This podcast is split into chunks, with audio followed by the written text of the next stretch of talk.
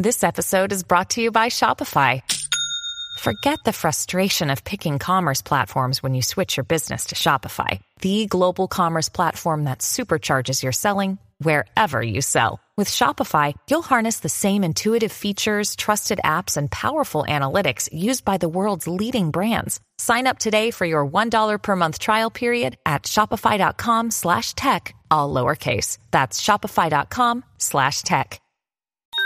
Podclass, i podcast di classe editori. Wall Street ha deciso di cominciare il fine settimana festivo perché il 4 la borsa sarà chiusa per il giorno dell'indipendenza in anticipo e questo perché gli indici di fatto chiudono la giornata odierna sui massimi intraday con l'S&P 500 in rialzo di circa l'1,3%. Questo nel giorno in cui la misura dell'inflazione preferita dalla Federal Reserve ha mostrato un andamento incoraggiante. Linea mercati.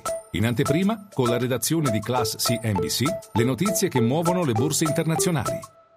Il cosiddetto PCI è cresciuto a livello core su base annuale del 4,6%, dunque meno del 4,7% atteso dal mercato. Inoltre il dato generale al 3,8% rappresenta minimi di oltre due anni. Il punto è che comunque si tratta di cifre ancora piuttosto alte per giustificare la Federal Reserve eventualmente ad essere più colomba. Non è un caso che negli ultimi giorni Jerome Powell abbia spiegato che servono almeno altre due strette.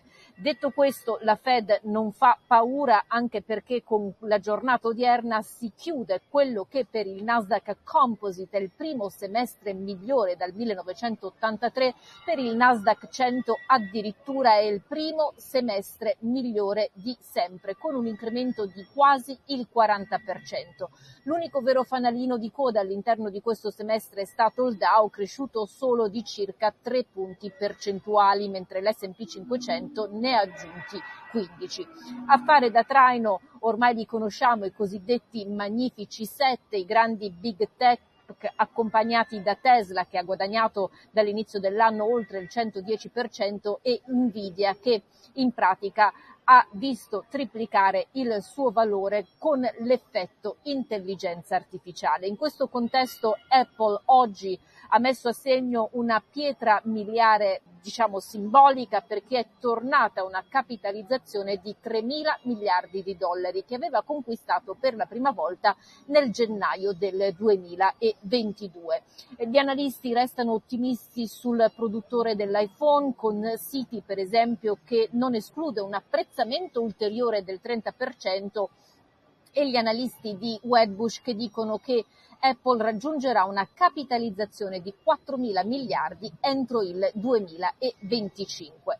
Il nuovo semestre comincia con un dibattito che riguarda non solo l'azionario, se quello che abbiamo vissuto è un nuovo mercato toro oppure semplicemente un rally all'interno di ancora un mercato orso, ma il dibattito riguarda anche l'economia statunitense. In settimana abbiamo visto la crescita sorprendente del PIL del primo trimestre, un tasso annualizzato del 2%, ebbene, stando allo strumento GDP Now della Fed di Atlanta, nel secondo trimestre è attesa una crescita del 2,2%, sopra il consenso dell'1,8%. Teniamo presente che da gennaio a maggio sono stati creati 1,6 milioni di posti di lavoro, ecco perché il tasso di disoccupazione è rimasto sotto il 4, ora l'attenzione si sposta sul rapporto dell'occupazione della settimana prossima, quando nel mese di giugno dovrebbero essere stati creati 240.000 nuovi posti, che comunque è un dato piuttosto tonico che rischia di eh, tenere ancora surriscaldato il mercato del lavoro.